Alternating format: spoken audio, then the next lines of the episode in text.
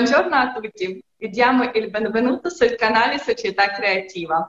Il quattro dicembre duemilaventuno i volontari del progetto Società Creativa hanno organizzato una conferenza internazionale online Crisi Globale, l'ora della verità, con interpretazioni simultanee in cento lingue.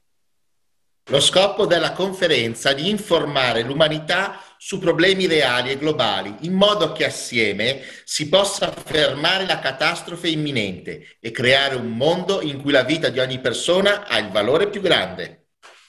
Uno dei temi di questa conferenza è stata violenza e schiavitù, che oggi cercheremo ad approfondire con i nostri cari ospiti. Con grande piacere vi presentiamo i partecipanti del dialogo internazionale di oggi. L'avvocato Maria Procopio, che è anche blogger e scrittrice di origini siciliane, oggi vive in Lombardia. Benvenuta.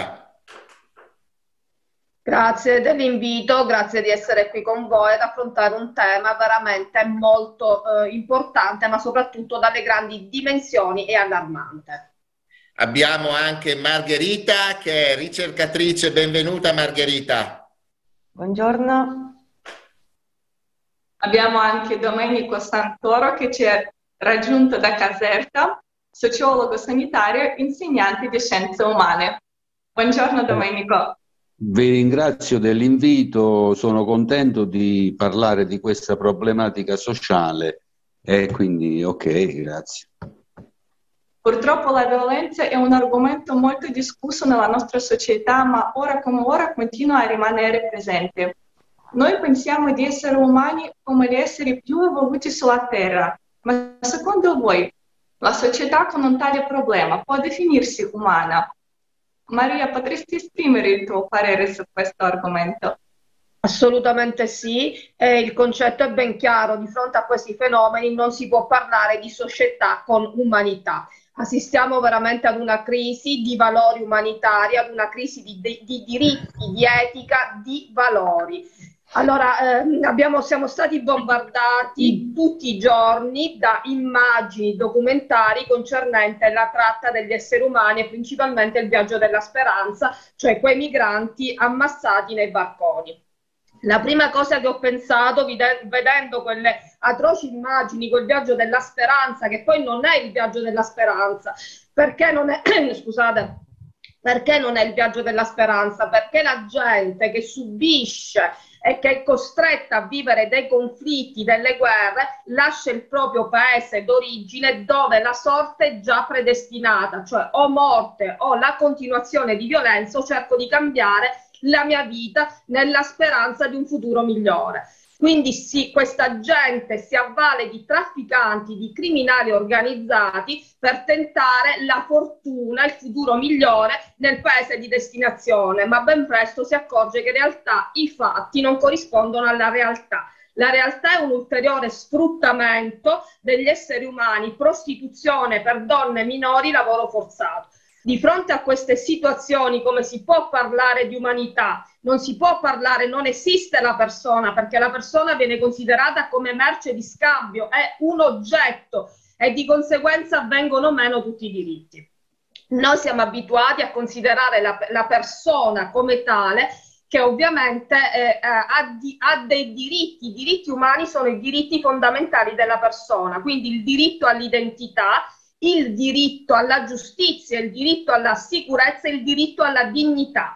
Se la persona già non ha identità, perché in realtà la persona non ha identità, perché abbiamo detto viene considerata come oggetto, merce di scambio, come risorsa, ecco, forse la definizione più corretta è risorsa da sfruttare, come si può parlare di diritti? Viene meno l'identità, viene meno la dignità, la persona è una persona debole, indifesa, quindi terreno facile da poter aggredire, aggredire contro, eh, con ogni forma di disumanità, ecco, non umanità ma disumanità, dove viene letteralmente spogliata dalla propria dignità e principalmente un'espropriazione dei propri diritti.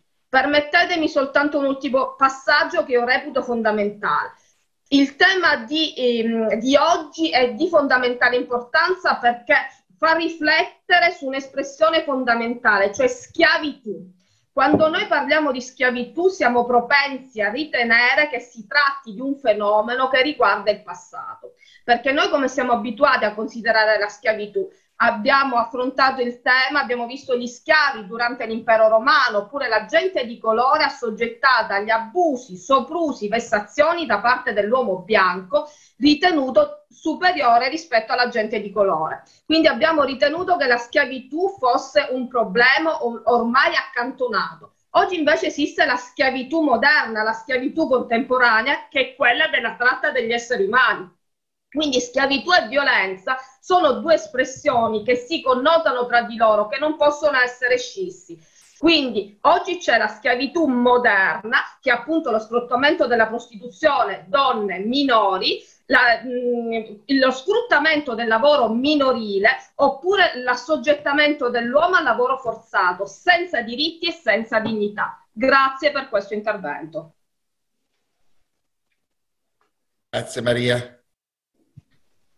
Margherita, Domenico, gradite anche voi giustamente dare un vostro... Margherita, cosa ne pensi? Allora, volevo condividere anche esperienza particolare, personale che hai vissuto. Sì, io parlo per esperienza, adesso non entro nel dettaglio perché comunque non, non, non è la giusta sede, però ho avuto comunque tanti anni di esperienza di violenza dom- domestica. E a distanza comunque di, di tanti anni eh, ne sono uscita, ne sono riuscita ad uscire, mi sono comunque la mia vita è cambiata tantissimo, è cambiato la città, il lavoro, è cambiato completamente tutto e sono riuscita comunque mh, a realizzarmi nella vita. E, però eh, proprio perché ne sono uscita e sono riuscita a realizzarmi, Eh, quello che, era, che è il mio desiderio è eh, riuscire ad aiutare le donne che come me hanno subito violenze per eh, appunto venirne fuori e realizzarsi. Eh, dico realizzarsi perché se ne può venire fuori ma senza realizzarsi. Invece mh, la cosa che dobbiamo fare nella vita proprio è esprimere eh, la nostra migliore interiorità ed è, e che è proprio la realizzazione.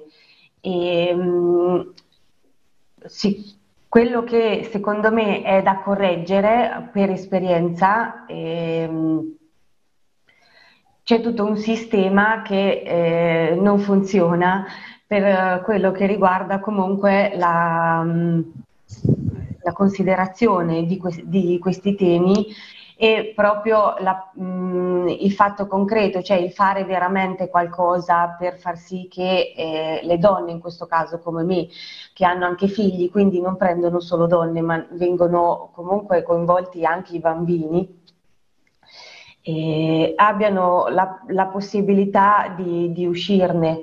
E quindi mh, volevo mh, proprio avevo pensato anche di creare un'associazione che possa aiutare le donne eh, in questi casi.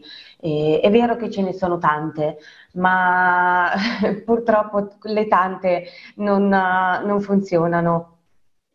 E quello che è, è da fare sicuramente, perché la donna si ritrova a dover uh, uscire prima da una condizione di violenza, che è sia fisica che psicologica che emotiva, e che è difficilissimo uscirne, veramente si, si diventa dipendenti delle volte dalla violenza stessa, quindi già il rendersi conto che si è dentro ad una condizione così è già difficile.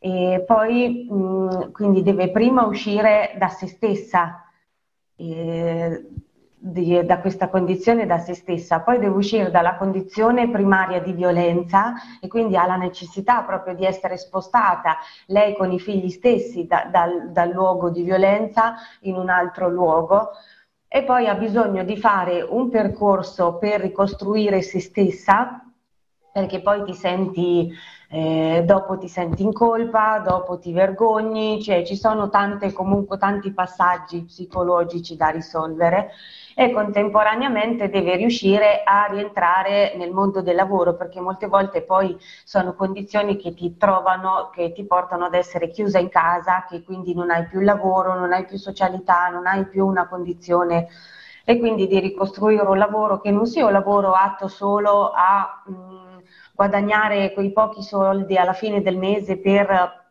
mantenere la casa e il figlio e pagare l'avvocato, ma che sia un lavoro che eh, possa rientrare in società con una realizzazione della donna, quindi anche se necessario magari fare un corso prima di, di un qualche cosa che, ti, che, che piace.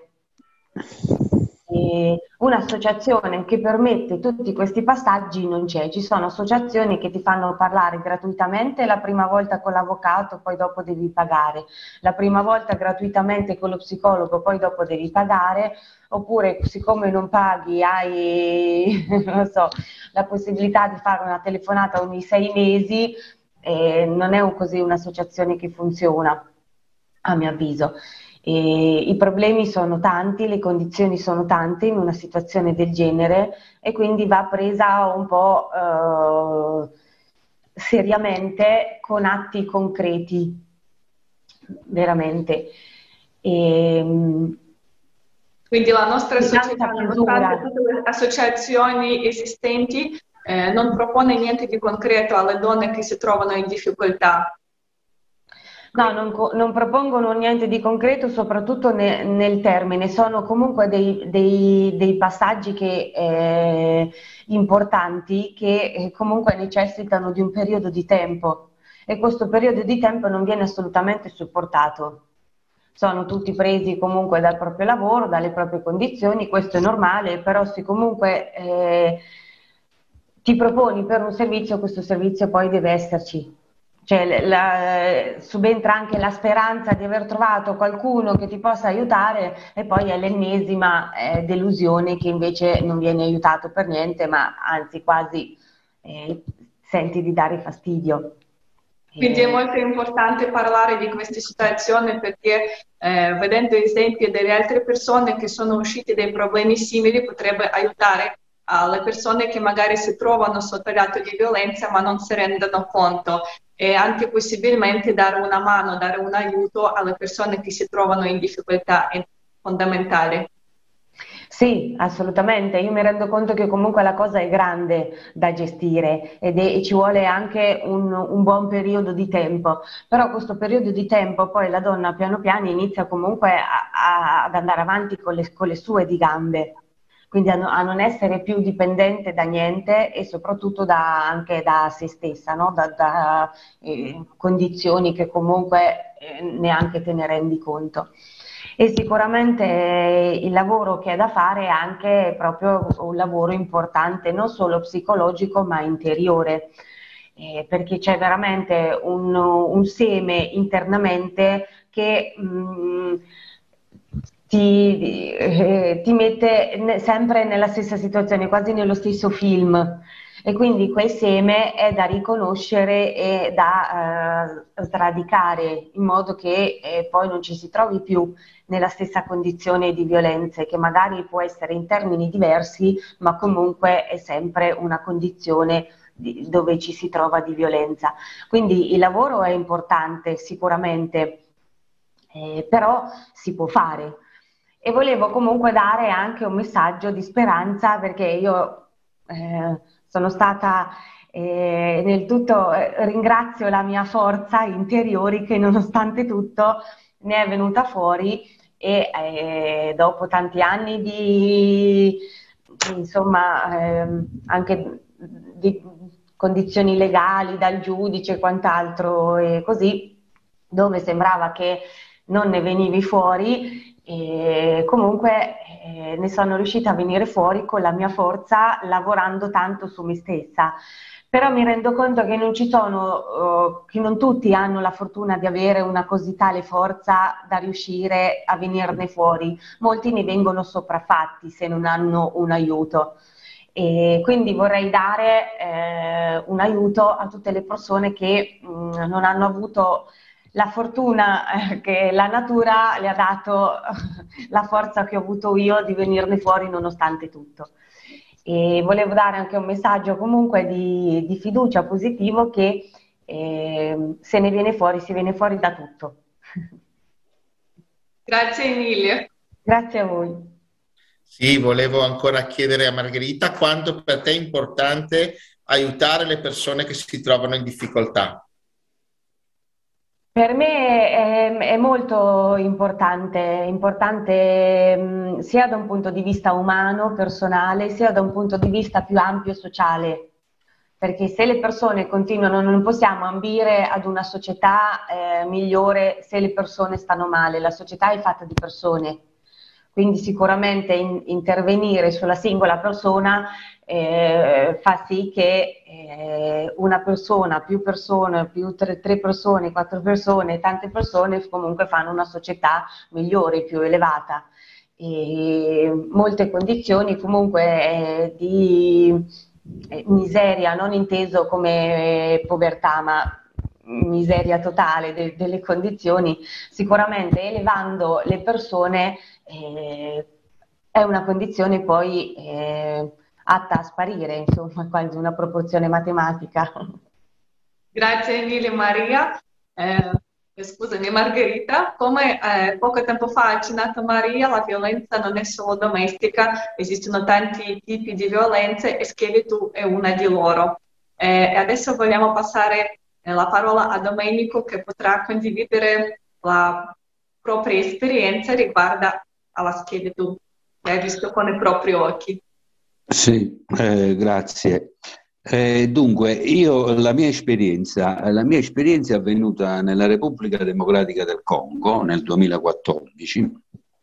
Mi recai lì per eh, costruire un pozzo d'acqua eh, per i ragazzi che prendevano quest'acqua da pozzanghere, era acqua sorgiva ma versava in, in un fosso dove scendevano in, con i piedi ovviamente lì dentro e prendevano quest'acqua, perché poi tra parentesi non avevano l'abitudine di bollire, quindi andando lì ho capito un pochettino com'era la situazione. Però voglio spiegare per bene, io arrivai a Kinshasa sostanzialmente e lì ebbi il primo shock, diciamo, ehm, ehm, culturale, perché Kinshasa è una cittadina mh, estremamente pulita, ad ogni angolo ci sono spazzini in uniforme eh, che puliscono, non si vede una carta a terra, hanno financo un computer, un automa che guida il traffico, palazzi grandissimi, stile americani, eh, stile americano con strade grandissime.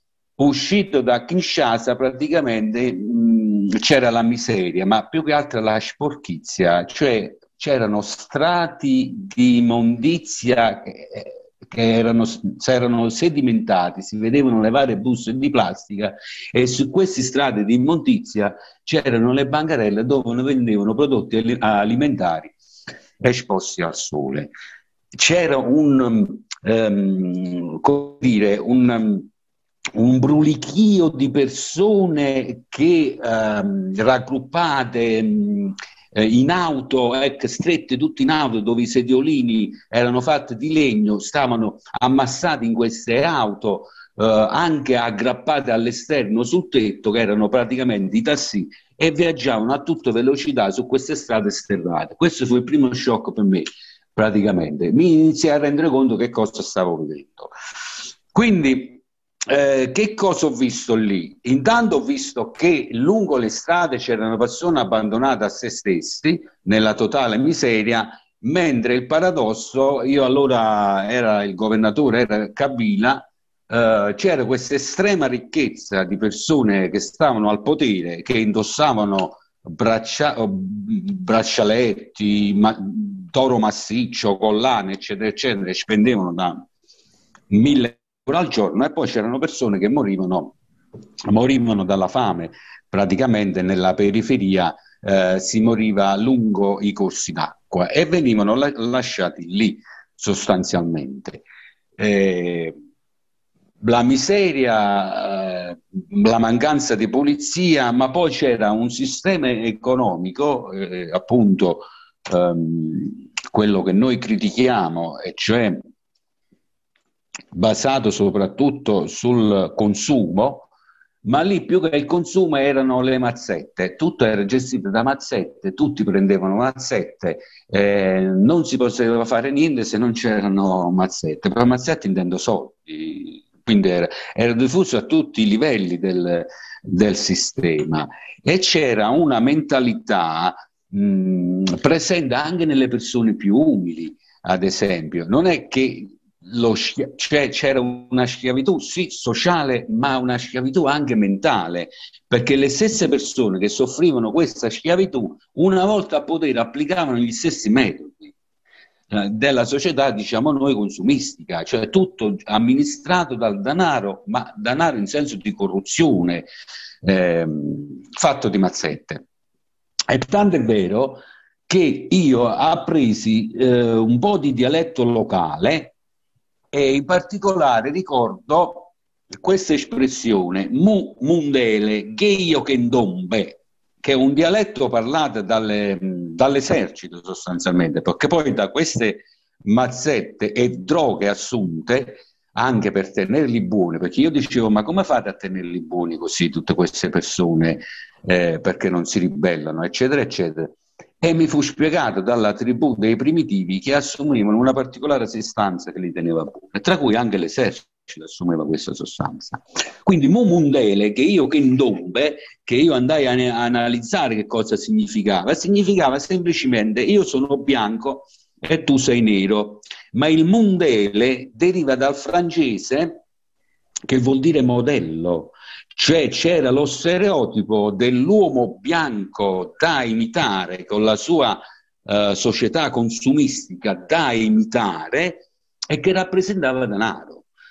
Quando io mi recavo in questi villaggi che non avevano mai visto un uomo bianco, molti di loro restavano incantati e cercavano di imitarmi nelle cose che facevo, perché avevano questo stereotipo mentale, quindi una schiavitù sia eh, di carattere sociale, perché poi non c'era un'assistenza laica, l'unica assistenza di carattere socio-sanitario eh, era fatta dalla Chiesa. Ma un'altra cosa che notai che c'era era ave, non avevano il concetto di carità, proprio perché tutto era gestito dal denaro. Quando io dicevo lì che ero, stavo lì per, con fondi privati e non fondi pubblici, loro non riuscivano a capire sostanzialmente come era possibile. Toppio era un matto, cioè una persona che va lì eh, con i propri soldi e va a costruire un pozzo, mh, è un matto. Non esisteva il concetto di carità, a me questo è dispiaciuto di più, che non avevano proprio il concetto di che non era ammissibile che una persona potesse fare un'opera per un altro senza avere niente in cambio. Tutto era gestito dal dare e avere. E questa è stata, quindi eh, questa è di massima la mia mh, testimonianza. Non mi se sono sentito di continuare lì, perché non mi andava di sostituire una tribù a al governo, aiutare un'altra tribù a andare al governo, perché non è una questione di democrazia, è una questione di tribù che si avvicendano al potere. E qui stiamo parlando del eh, Congo del Sud, perché io ho realizzato questo pozzo a Kenzi, nel villaggio Kenzi, che ha uh, circa cinquanta chilometri da Boma. Boma è la precedente capitale, e poi mi sono mosso sempre sulla statale, a tratti andando nell'entroterra delle foreste della savana fino al mare, per circa mille millecinquecento chilometri. Quindi l'ho conosciuto molto bene. E ho rilevato queste cose, questo ci tengo in parte a condividere di questa situazione che ho vissuto lì. E quindi una società, eh, rifacendosi alla domanda, per niente umana, eh, uno schiavismo di fatto materiale, fatto in pratica, perché queste persone vivevano di miseria, vivevano, io mi ricordo, stavo nel monastero e vidi uscire dall'erba una ragazza che poi era anche disabile, una diversamente abile, che dormiva nell'erba e di mattina si alzava, così me la vidi improvvisamente davanti, per chiedere un pasto. E la maggior parte vivono così. È molto diffusa, sono diffuse droghe e uh, birra soprattutto, bevono tutti birra, bevono in continuazione. Ma questo un poco per assuefare, dico io, alla popolazione, perché sia l'esercito che, che le guardie, la polizia, eh, erano persone da cui mi riguardarsi. A me dispiace dire queste cose, però il sistema lì funzionava così, c'erano posti di blocco in continuazione, ogni posto di blocco, se non stavi attento, o ti sequestravano eh, praticamente, oppure ti prendevano i documenti e dovevi dare soldi in cambio per avere i documenti, altrimenti stavi senza documenti. Questo è quello che... Grazie Domenico per la tua testimonianza veramente toccante, veramente un qualcosa che sembrerebbe incredibile al di fuori dal mondo. Eh, vorrei passare ora la parola all'avvocato Maria Procopio per chiedere se esistono dati che dimostrano un aumento o una diminu- diminuzione della violenza nella società. Prego. Allora, ehm, io adesso eh, chiarisco, rispondo alla tua domanda, Nicole, dopodiché volevo fare un'integrazione per ciò che concerne l'intervento della nostra Margherita e l'intervento del nostro Domenico.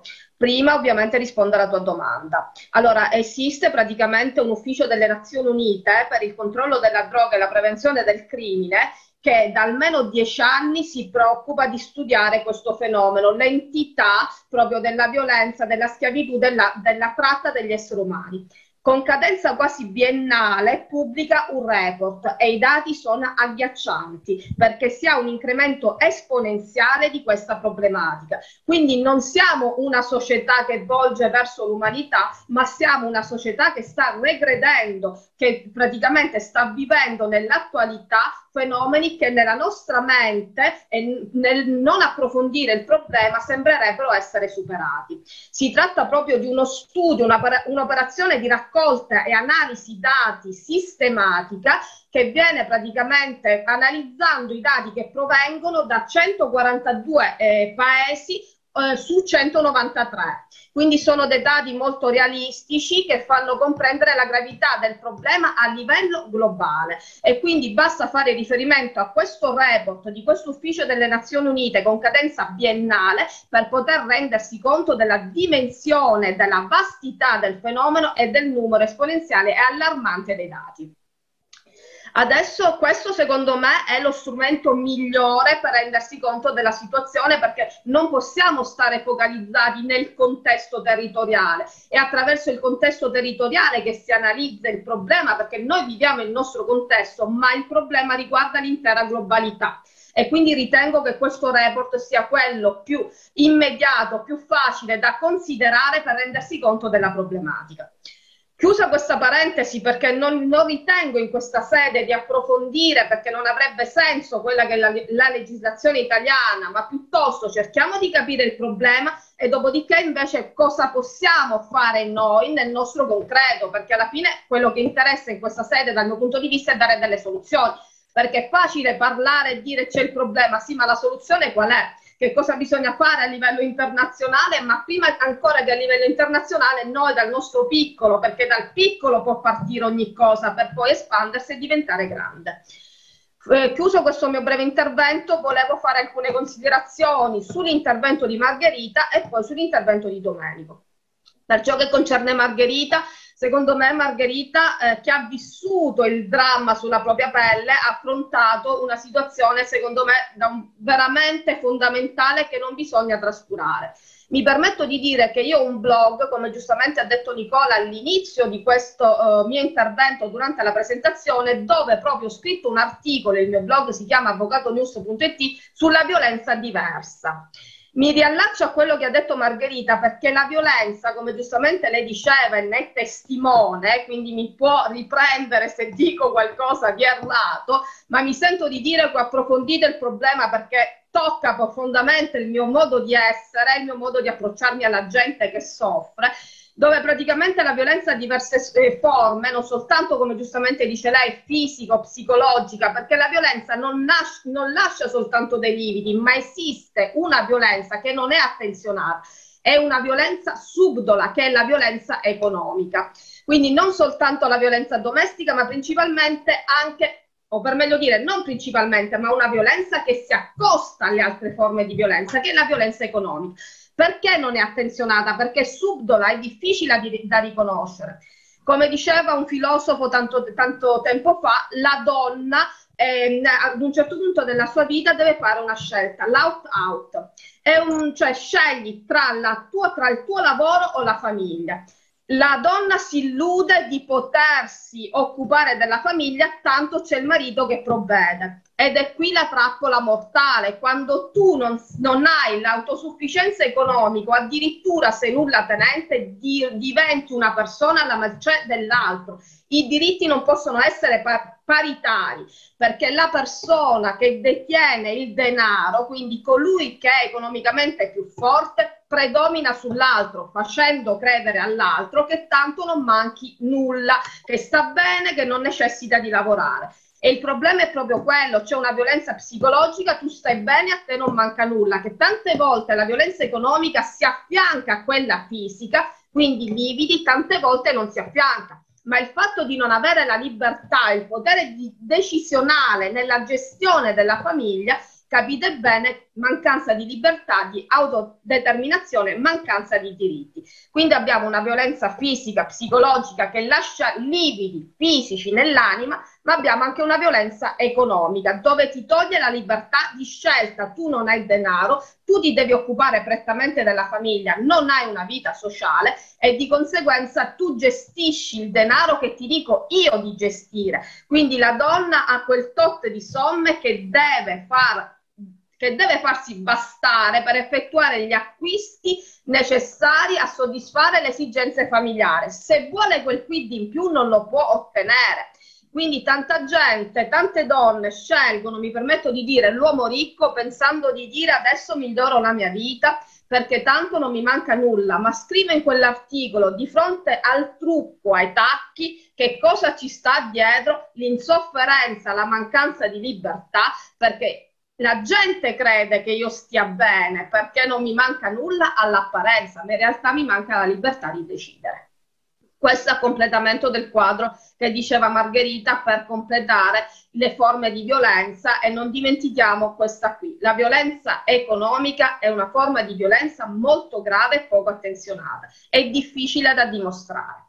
Per quanto riguarda invece Domenico, credo che lui abbia toccato il tema proprio della schiavitù che ho, ho, insomma, ho, ho analizzato io all'inizio dell'intervento in quei paesi e che continua a predominare nei nostri paesi, perché lì dinanzi al conflitto della povertà, il fatto di essere sfruttati perché socialmente deboli, indifesi, che per quanto sia una vergogna, per loro potrebbe anche rientrare nello stato delle cose, io devo sopravvivere, quindi che cosa posso fare? Devo far sfruttare il mio corpo, la persona è prettamente il corpo, non la persona, quindi come ho detto prima la merce di scambio. La stessa cosa la viviamo nei nostri contesti perché, allora la cosa che dico io è, e quindi poi mi do subito il mio input su quello che possiamo fare noi. Quello che possiamo fare noi è quello che stiamo facendo qui in questo incontro stamane. La comunicazione è un potente mezzo per diffondere o quantomeno suscitare l'interesse al problema. Allora, si inizia dalle scuole, perché quando un ragazzo vuole fare la sua esperienza, la prima esperienza sessuale va, scusate ma io lo devo dire, con una prostituta, non si rende conto che quello non è un lavoro, perché tante volte la donna, la prostituta, non sceglie quel lavoro, è costretta a fare quel lavoro. Quindi prima di andare con una prostituta, il ragazzo, l'uomo, deve porsi una domanda. Ma perché devo andare con una prostituta? Per lei è un lavoro, una libera scelta o anch'io sto sfruttando il suo corpo? Perché è la sua dignità, perché non sfrutto soltanto il suo corpo, ma la sua dignità. E con questo ho concluso, grazie. Grazie. Grazie mille Maria per le sue parole molto profonde e importanti per ogni persona che ci guarda in questo momento e vorrei rivolgermi ai nostri telespettatori che eh, attualmente non stiamo elencando i problemi che magari pensate sono già stati discussi mille volte, ma prima di passare alla seconda parte della nostra intervista dove parleremo sulle decisioni possibili, su cosa possiamo cambiare nella società, dobbiamo vedere la radice del nostro problema, per poi capire come possiamo uscirne. Eh, prima di passare alla prossima domanda, in base a tutto quello che è stato detto, vorrei chiedere ai nostri ospiti di fare una brevissima sintesi sui problemi eh, principali della violenza nella nostra società. Eh, qui ciascuno di voi può aggiungere il proprio parere perché eh, ognuno di voi ha la propria esperienza molto particolare ed interessante. Quindi se Maria anche vuole cominciare, prego. Allora, eh, sì, qual è la violenza nella società? Intanto la violenza che cos'è? Io partirei prima dallo spiegare che cosa sia la violenza. La violenza è un sopruso, la violenza in realtà non dovrebbe esistere come parola e invece viviamo la violenza tutti i giorni. Oggi noi affrontiamo un tema importante, la violenza delle donne, lo sfruttamento dei minori, lo sfruttamento dell'uomo. Ecco, quello che mi piace sottolineare è che la violenza non ha forme eh, standardizzate, come abbiamo detto prima, la violenza ha diverse forme e le ho elencate, ma la violenza non ha sesso, eh. Principalmente la violenza riguarda la donna, ma ci sono tanti uomini che sono assoggettati a violenza. Eh, anche il fatto di essere adibiti a lavori umili, sottopagati, sfruttati, dove non hai alcun diritto, quella è una grande forma di violenza. Ma quello che mi preoccupa di più soprattutto sono i bambini, la loro innocenza violata, che ovviamente non andrà ad incidere nel percorso della vita sempre che loro possano riuscire a sopravvivere. Perché quando tu hai una lacerazione del tuo corpo a quell'età, un corpo che non è ancora sviluppato, comprendete bene il dramma di questi bambini. Quindi eh, cioè, alla fine sono dei bambini che sono cresciuti troppo in fretta, donne che vengono costrette a sposarsi in giovane età, si parla di le spose precoci, no? Sono sotto gli occhi di tutti, un fenomeno di cui si è molto parlato, ma la sposa precoce chi è? La bambina di nove anni. Ma come si può parlare di donna sposa se è una bambina che sfruttata da un uomo che diventa un despota e che la soggetta ad ogni forma di violenza, non soltanto fisica ma psicologica, cioè quella bambina che si vede violata la propria innocenza, quella piccola età dove il corpo non è ancora sviluppato, credo che sia la cosa più aberrante che possa esistere. E quindi qual è la causa principale o più eh, cause della violenza nella nostra società? Magari allora, sicuramente...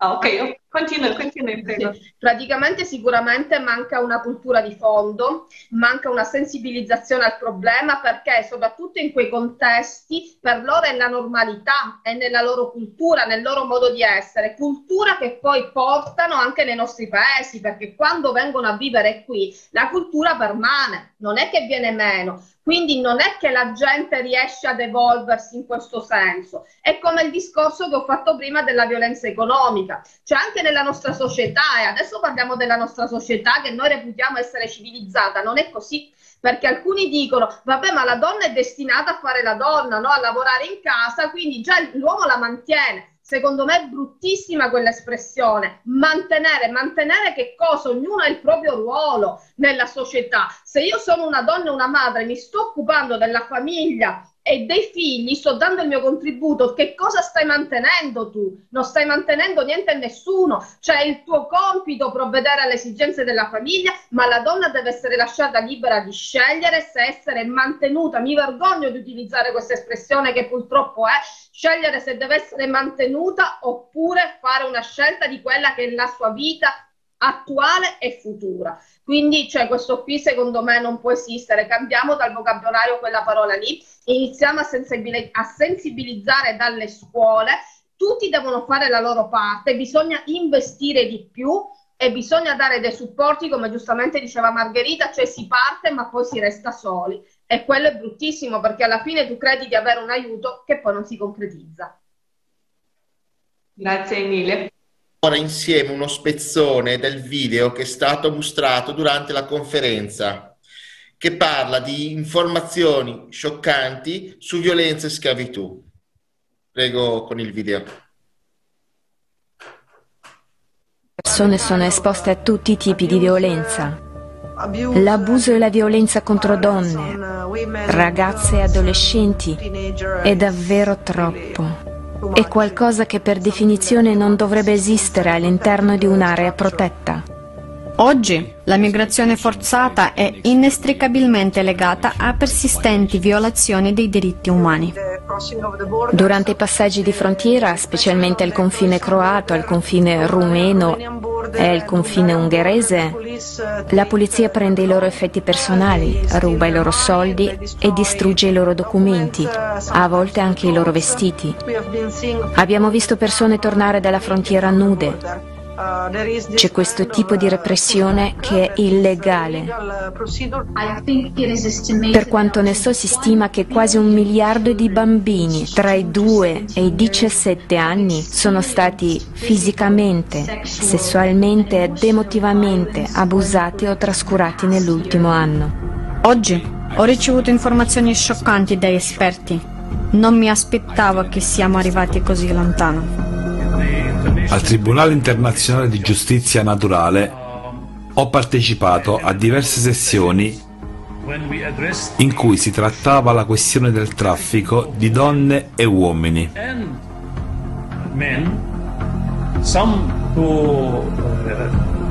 Alcune sono trasformate in prostitute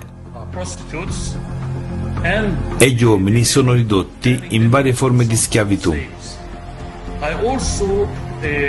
Richiamo anche l'attenzione dei nostri ascoltatori sul fatto che in Nord Africa, anche in Libia, c'era una specie di mercato dove le persone venivano vendute per settanta o cento o duecento dollari. I giovani erano costretti a lavorare gratis, quasi come schiavi. Non stiamo nemmeno parlando di centinaia di persone, stiamo parlando del traffico di esseri umani, che include donne e bambini piccoli. Stiamo parlando di due milioni di persone ogni anno, quindi stiamo parlando di un numero colossale di persone che vengono trafficate per scopi che non hanno nulla a che vedere con quelli umani. Un bambino può essere venduto molte volte. Ricordo che una volta mi sono imbattuta nella storia di una ragazza della Turchia. È stata venduta diciassette volte, diciassette volte, ed è stata trafficata da un paese all'altro diciassette volte. La sua vita consisteva solo nello stupro, senza lavoro, senza documenti e senza soldi da mandare al suo paese. Bambini e adolescenti vengono trafficati ogni giorno mentre parliamo, ogni giorno, ogni minuto, ogni ora. E cosa succede dopo? Nessuno lo sa. C'è una zona in Bangladesh dove c'è un mercato di schiavi aperto. Si tengono aste dove si vende qualsiasi cosa,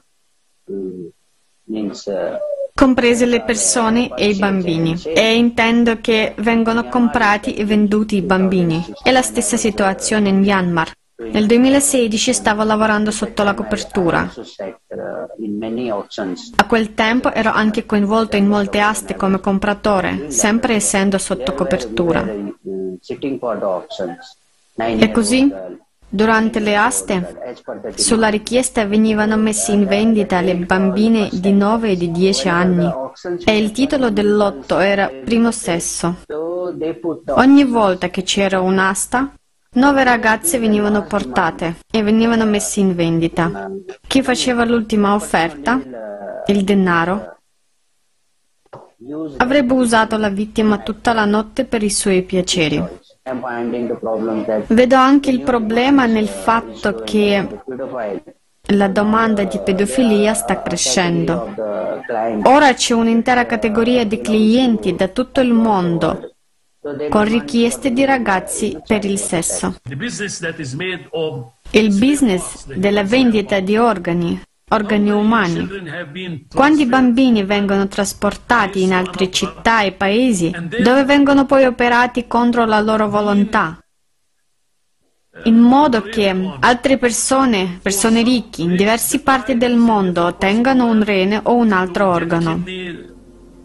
O a causa della povertà, quante persone vendono un rene per i soldi? Questo sta accadendo per esempio in Egitto. Terribile, un video terribile. Chiedo cortesemente agli ospiti se vogliono lasciare un commento. Eh, sono d'accordissimo con l'avvocato, ma eh, il problema io lo vedo da un punto di vista antropologico, nel senso che la violenza ha origini remote e il, io vedo che questa società che noi viviamo ha un carattere patriarcale sostanzialmente. Tutto nasce, la violenza nasce con la società patriarcale. Le società matriarcali erano di carattere pacifico. È quando il maschio che continua, conquista il potere, eh, conquista la donna e conquista madre terra, possiede la donna e possiede madre terra. Quindi sono questa violenza, va, per rimuovere questa violenza va rifatta la socializzazione, perché comunque questa società si perpetua, perpetua se stessa con valori maschilisti, ecco, se vogliamo parlare di violenza verso la donna. Io che sono un insegnante, che cosa ho fatto? Sapendo che la Campania, intanto, tra le regioni italiane è quella che ha più stereotipi maschilisti e quindi più violenza, ho fatto un test a scuola per verificare questa cosa e mi sono accorto che questo test, che poi secondo l'Istat, ovviamente non inventato da me, ma fatto col metodo, con la metodologia dell'Istat, ha rilevato che è così. Già nei ragazzi di quattordici, quindici anni, sedici anni ci, sta, ci sono questi stereotipi maschilisti e quindi di violenza. Ma con mia enorme sorpresa mi sono accorto che esiste anche nelle donne. E questo è il punto. Cioè anche le donne, alcune donne hanno degli stereotipi mentali di carattere maschilista. Come dire, sì vabbè, se il mio ragazzo mi dà uno schiaffo ogni tanto non fa niente. Ecco, questo è uno stereotipo maschilista. Mentre i ragazzi accettavano il richiamo e dicevano sì professore, ok abbiamo capito, è sbagliato così, la donna non lo accettava. Allora questo bisogna capire, che questa società ci educa alla violenza, al possesso, alla, alla competizione, all'accumulo di denaro e appunto a poi è di formato consumistico. Quindi la, il problema non verrà mai risolto se ecco, noi accomodiamo su piccole cose con contributi o con associazioni che certamente fanno qualcosa di utile, ma va... Vanno riviste le agenzie di socializzazione, il modo in cui si formano le persone. Se questa è una società, dall'ultima indagine internazionale, in cui i cittadini italiani ritengono dal venti al trenta per cento che gli uomini fanno meglio delle donne in politica, eh, significa che c'è una mentalità diffusa. Questo è il punto. Allora sono le agenzie di socializzazione che non fanno bene il loro compito. Le agenzie di socializzazione... Ci sono le religioni e c'è l'aspetto laico. E questo bisogna, il modo in cui c'è la socializzazione primaria, il modo in cui c'è la socializzazione secondaria. Se non si rimuovono questi caratteri, la violenza ci sarà sempre in forme diverse, in momenti di meno, in momenti di più. Ma come stiamo vedendo in questi giorni, c'è una violenza a tutti i livelli, sia negli uomini che nelle donne.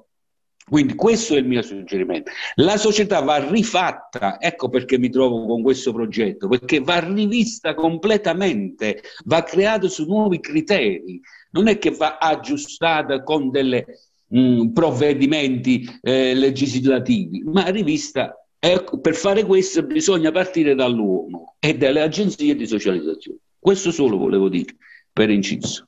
Grazie.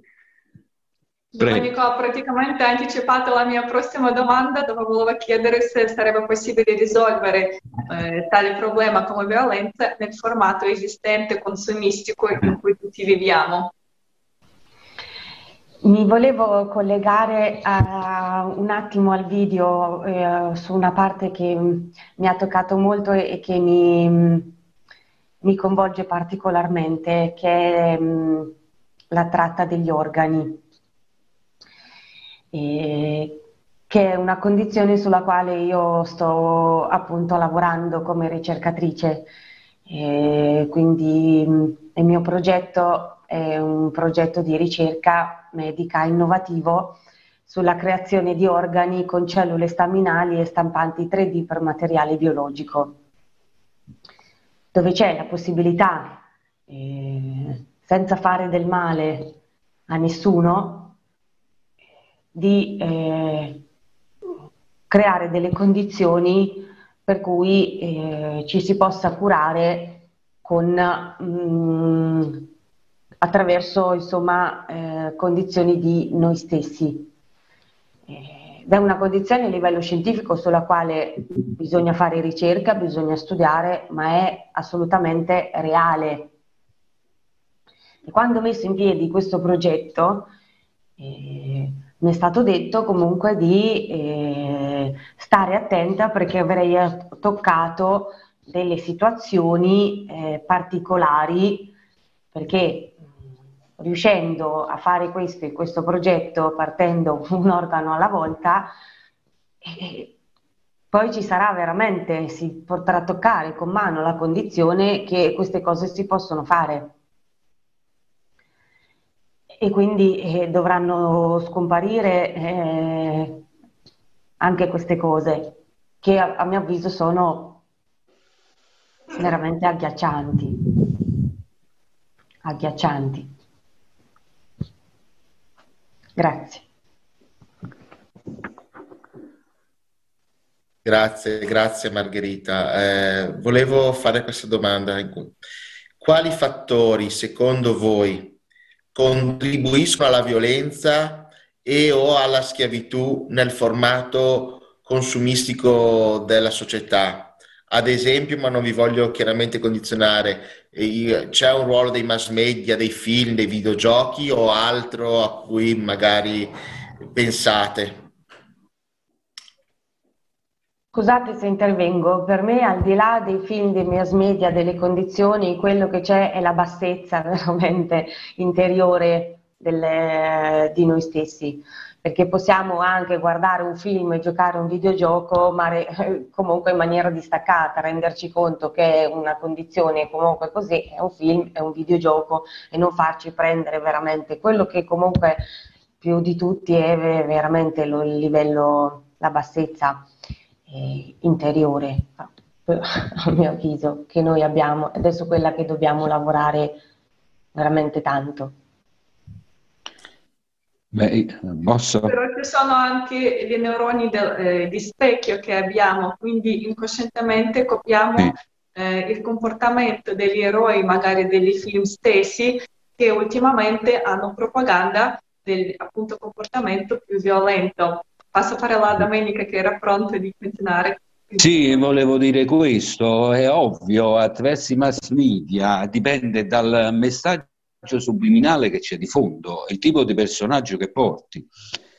Eh, questa, noi critichiamo giustamente una società consumistica, ma osserviamo un pochettino che cosa succede. Ci stanno tante coppie, non le voglio neanche nominare, sono gli influencer, che danno uno stereotipo uh, di consumismo, c'è, um, e c'è questo trend di imitazione, se ho quel gioiello, se ho quel vestito sono ok, sono accettato e ho una soddisfazione psicologica e mi sento accettato dagli altri. Eh, ma questa è, è tutta la nostra società, e quindi il messaggio che portano i mass media nel film e in genere. Quindi come si rimuovono queste? Io dico la difficoltà più grande viene proprio dal, dal popolo, perché poi il popolo piace questo sostanzialmente, e poi ci sta tanta disinformazione, eh, come dire, noi in questo momento stiamo gridando al lupo, al lupo, al lupo, ma secondo la, la favola di Esopo, Eh, ci sono stati tanti canali mass media disinformativi che hanno gridato al lupo, al lupo, al lupo, e poi il lupo non è arrivato, al lupo, al lupo, al lupo, e il lupo non è arrivato, che noi adesso gridiamo al lupo, al lupo, al lupo e non ci credono.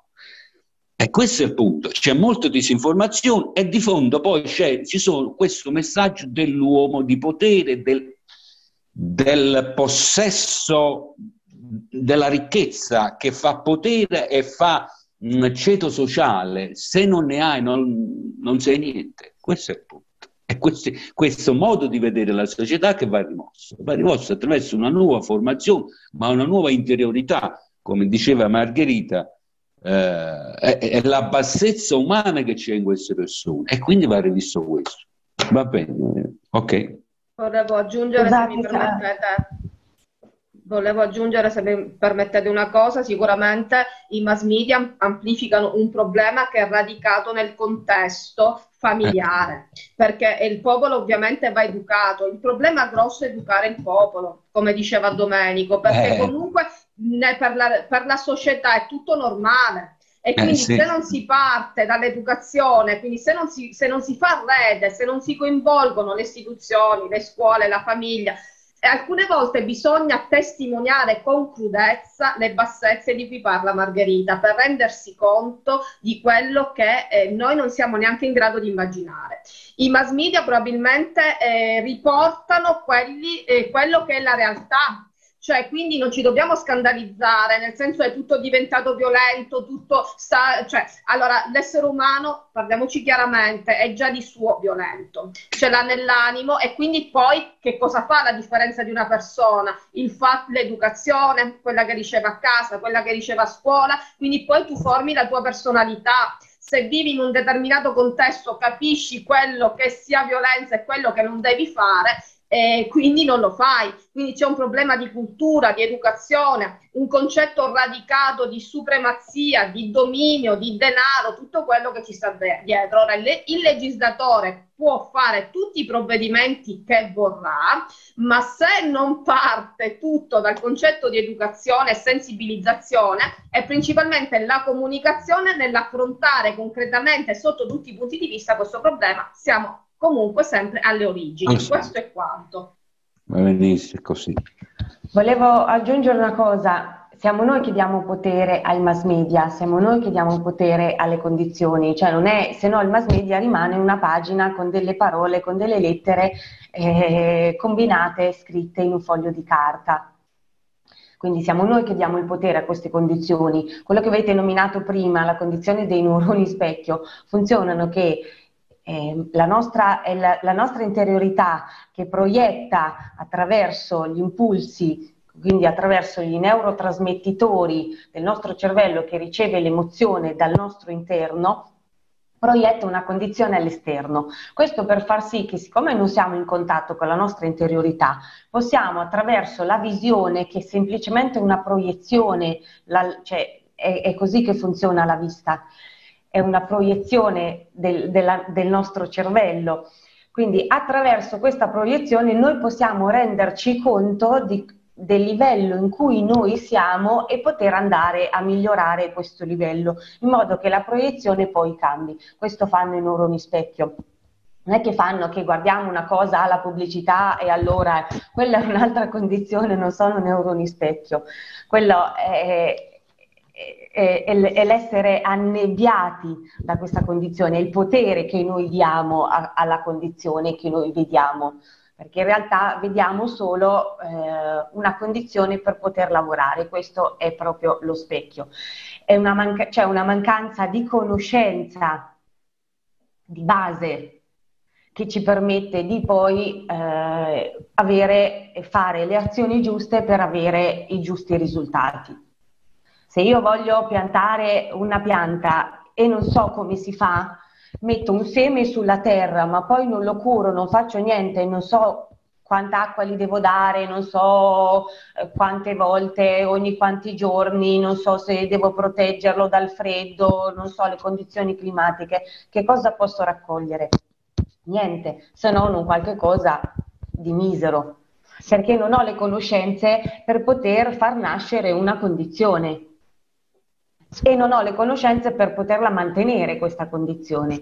Quindi c'è una mancanza di conoscenza di base, c'è una conoscenza completamente distorta, cioè ci muoviamo, facciamo azioni su conoscenze di base che non sono assolutamente vere, non sono realtà, e questo è il risultato. E, e quello che noi vediamo è assolutamente il risultato. Quindi dobbiamo assolutamente agire sulla conoscenza di base. Eh, ok, siamo d'accordo. Grazie mille per questo approfondimento molto interessante. Eh, volevo passare alla prossima domanda, perché per avere una società sana, ovviamente la famiglia come la prima cella della società deve essere, devono essere unite, devono essere principi e valori eh, alti, sani, che permetteranno anche far nascere i bambini educati e avere una, una visione di società giusta.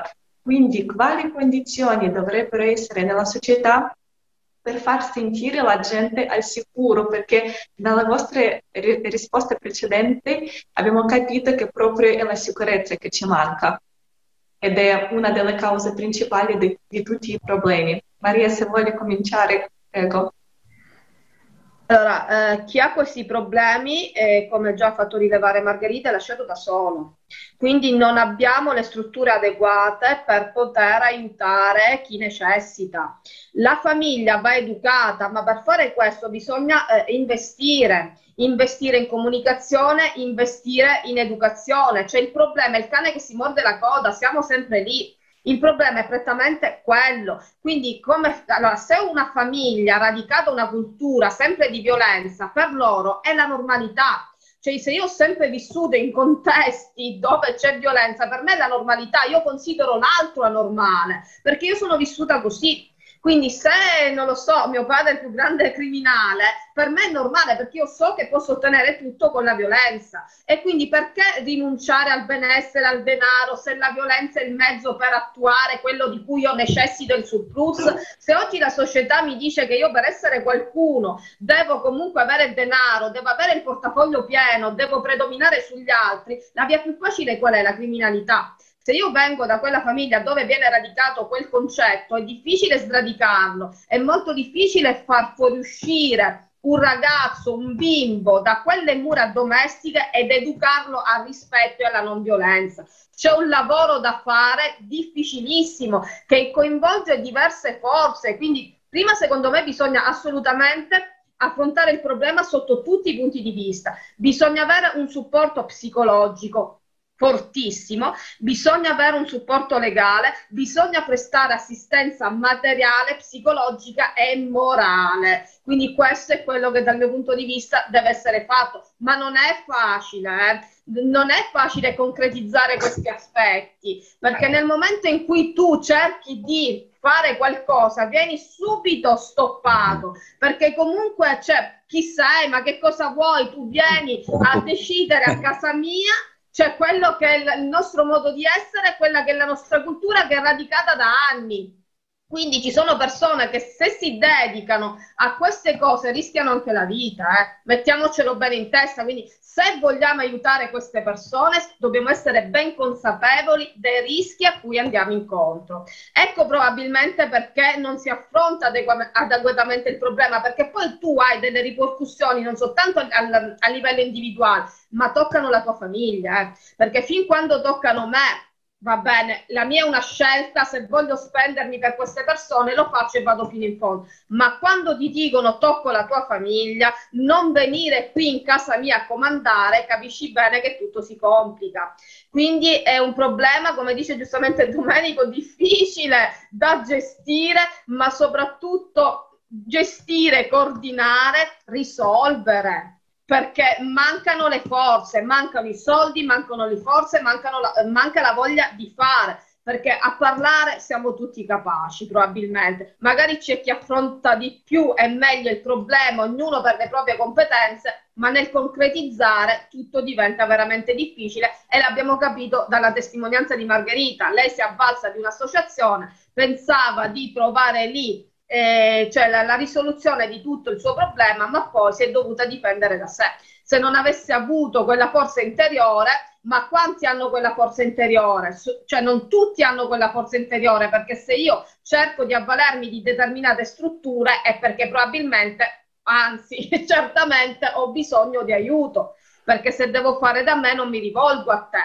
E invece che cosa trova? Poi gente che chiede soldi, ti dà il primo consulto gratuito e poi, cioè, per andare avanti mi devi dare dei soldi. Ma se io vengo a chiedere aiuto e quei soldi non ce l'ho perché non ho quelle, quella dipendenza economica, è vero, esiste il gratuito patrocinio, eh? Attenzione da un punto di vista legale, quindi lo Stato da questo punto di vista interviene. Però eh, non è soltanto una battaglia legale, è una battaglia che coinvolge diverse tematiche, quindi sicuramente anche il supporto psicologico è fondamentale, perché tante volte tu inizi una battaglia legale che interrompi perché la donna l'uomo, tutti quelli che vivono la violenza non vogliono portare avanti, perché si trovano ad affrontare una, una battaglia giudiziaria lunga, molto lunga, e non tutti hanno il coraggio di continuare nella battaglia. Alla fine dicono: cavoli, cioè forse ho sbagliato, ok, io ho visto l'inferno, ma mi trovo a vivere un altro inferno, forse è meglio restare in quell'inferno lì, tanto sempre inferno è.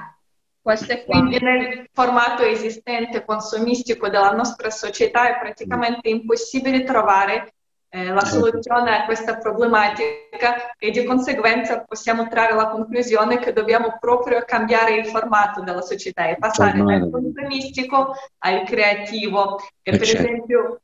Sì, prego. Assolutamente sì. Voleva dire, Domenico. Sì, volevo dire che questa è la soluzione. Io forse l'ho anticipato un po', eh, purtroppo non si può fare diversamente. Ad esempio, io vivo a Caserta e qui è diffusissima la camorra.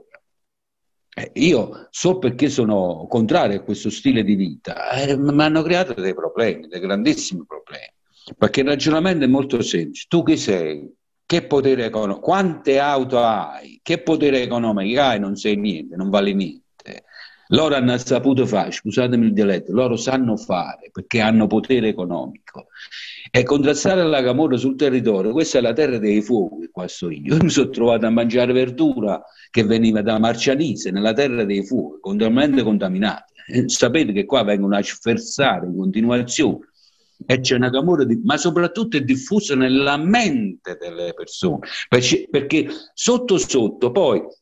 c'è il popolo che l'appoggia, perché la camorra è una sua organizzazione, dà addirittura le pensioni a chi vengono arrestati, alla famiglia di chi li sostiene, e il popolo sostiene la camorra, come la sradichiamo. Intanto nasce perché c'è miseria, perché si rivolgono alla camorra per lavorare, perché di fondo c'è miseria, ma in ultimo è una mentalità diffusa di violenza, anche questa è violenza, no? E quindi, e quindi cosa? E per me l'unica cosa è creare una società diversa, creativa, ma il punto non è semplice, non è semplice. Nei temi passati si è risolto con delle rivoluzioni che poi di fatto non è che hanno cambiato molto. Noi siamo pacifici, siamo per la pace, ci sarà molto più difficile, me lo auguro, ma soltanto il, il problema è abbiamo un, un albero che dà mille marce, lo potiamo. Lo votiamo con gli interventi e quello cresce di più, e da continuamente nelle marce lo abbattiamo. Questo è il punto. Io sono per sem fare, seminare un altro albero, eh, per al un altro albero di miele, non per potarlo, perché se lo potiamo quello si fortifica e cresce ancora di più. La cosa importante è non focalizzare la nostra attenzione sulla difficoltà di costruire questa ah, beh, certo. nuova, ma fare passo dopo passo un'azione concreta che alla fine porterà dei frutti sani. E poi la società creativa eh, propone una soluzione concreta, come far sentire la gente al sicuro, perché dalla nascita ogni persona avrà lo status di essere umano che permetterà di avere eh, vitto, alloggio, assistenza sanitaria, istruzione gratuita, che sono le cose fondamentali per non dipendere da nessuno, indipendentemente dalla quale situazione familiare ti trovi. Quindi eh, le condizioni della società ti fanno stare tranquilla, eh, ti, non ti fanno pensare che devi sopravvivere, che devi rubare o pregare qualcuno per avere una fetta di torta maggiore, perché tutti si trovano nelle condizioni di base paritarie. Quindi se vuoi crescere e eh, evolvere e fare qualcosa per il bene della società, hai tutte le condizioni per farlo. Quindi è uno scopo bellissimo, eh, essendo ad, ispirati aspirati a raggiungerlo, possiamo insieme farlo veramente velocemente. Eh, solo un'ultima cosa, se già eh, abbatti l'indifferenza, già un gran passo avanti. Il fatto di essere qui, averne discusso, già un gran passo avanti, perché il problema principale è l'indifferenza, cioè tanto io non ce l'ho il problema, perché me ne devo occupare, Se già superi questa barriera, probabilmente pian piano compi i passi successivi. Ma l'importante è abbattere quella barriera, non dire tanto io il problema non ce l'ho e non mi tocca, perché il problema in realtà ce l'abbiamo tutti, perché la violenza prolifera e toccherà prima o poi anche noi, cioè anche in forma trasversale, ma toccherà anche noi, perché io non mi sento più sicura nel momento in cui esco dalle mie mura di casa, non so con chi vado ad interfacciarmi. Quindi attenzione su questa cosa qui, lavoriamo su questo, non restiamo indifferenti, perché non è vero che è un problema che non ci tocca. Anzi, la violenza la viviamo e tutti, tutti i giorni, e possiamo incappare in cose veramente grandi, difficili e soprattutto pericolose. Grazie Maria, mi hai dato proprio il là per la prossima domanda. E, quale contributo potrebbe dare ogni persona per far sì che nella società prevalgano i valori umani come bontà, amicizia e aiuto reciproco? Ma eh, io penso la prima cosa sia la lealtà, la verità, eh, relazionarsi all'altro in modo veritiero eh, e mostrare mh, il proprio cuore. E non è una questione soltanto di raziocinio, di arrivarci in, con l'intelletto, dico io. È una questione di lasciarsi vivere anche nelle emozioni, nella voglia di amare. Perché mh, se ci mettiamo solo un ragionamento, solo il ragionamento, perché questa società sarà migliore perché la vedo migliore, e ci metti solo la testa, non ci arrivi, secondo me. Perché il modo di agire vero è quello che coinvolge anche il cuore. Quindi ci devi credere intanto, quando ti relazioni agli altri. Quindi valori, emotività eh, e onestà di, di principi. Ovviamente poi ci stanno eh, le cose che condividi, come la libertà, la sicurezza, la sacralità della vita umana, sono cose da eh, condividere, ma soprattutto ci deve essere la lealtà, la lealtà di, di relazione. Ecco. Credo sempre che sia la conoscenza, la consapevolezza, è da lì che parte tutto, è il seme. È il seme. Dobbiamo fare uh, un grande lavoro su noi stessi, ognuno può fare il suo. Se tutti contemporaneamente lavoriamo ognuno su noi stessi, ne veniamo fuori in un batter d'occhio. Certo, la scelta sta nel ciascuno di noi, o rimanere nella società dove esistono, come adesso, tante guerre, epidemie, schiavitù, decadenza dei valori morali, cataclismi che aumentano ogni giorno di più, oppure passare verso un futuro migliore, sereno e felice, che la gente, tra l'altro, in tutto il mondo ha già cominciato a costruire. E a questo progetto Società Creativa partecipano più di centottanta paesi del mondo. Sono tutti volontari che hanno questo scopo di cambiare la nostra vita, che credono che è possibile fare. E quando senti l'unione di tante persone, anche quella che abbiamo oggi, adesso noi, eh, durante la nostra conversazione, capisci e senti che ci sono tantissime persone indifferenti, attivi, capaci di fare tantissime cose e cambiare eh, le vite di tante altre persone, anche con dei esempi personali. Quindi il futuro ci aspetta eh, migliore, ci aspetta solo se lo scegliamo noi e se lo creiamo. Che lo creiamo noi. A tal proposito, secondo voi come cambierà la vita della nostra società quando saranno implementati gli otto principi della società creativa, e dove la vita umana sarà al centro del nostro mondo e la priorità maggiore? Cioè, hai fatto una domanda futuristica, nel senso che ce lo auguriamo, io spero che sia così. E che cosa cambierà? E cambierà tutto. Intanto sarà una comunità, dico io, come me la immagino io, saranno non più delle cittadine, ma delle comunità interrelate, interdipendenti, le immagino così, eh, perché poi ci dobbiamo dare una forma concreta, premessa che questi valori li accettiamo tutti e li viviamo veramente, come la sicurezza, la giustizia, la libertà, ecco, la libertà è la cosa più importante, che neanche quella dovrà essere una costrizione, ovviamente. Io ho avuto un'esperienza più o meno con un sogno simile eh, quando ero buddista, eh, con, eh, non so se posso fare il nome, ma seguivo le comunità di Osho Rajneesh, in cui c'era un'idea di costruire una nuova società, una nuova che erano delle comunità, eccetera, eccetera. Poi il progetto è fallito, o almeno è rimasto al punto che era. Quando mi sono avvicinato a questo progetto, io ho visto che sì, ci sono molte cose simili, c'è la meditazione, c'è lo spirito di libertà, di rispetto per l'altro, però tutto resta eh, il problema di implementarlo. Quindi io me la vedo così, come una comunità più che altro, gestita poi, gestita poi ovviamente con una democrazia diretta, perché poi ci fa l'aspetto... è gestibile, però con gli usi de, dei computer adesso, con internet, come abbiamo visto qualche esperienza di qualche partito, movimento italiano che è al potere e che ha gestito questa possibilità, questo sarebbe possibile, in cui le persone si esprimono attraverso la rete e quindi c'è questo feedback immediato. Eh, la vedo così.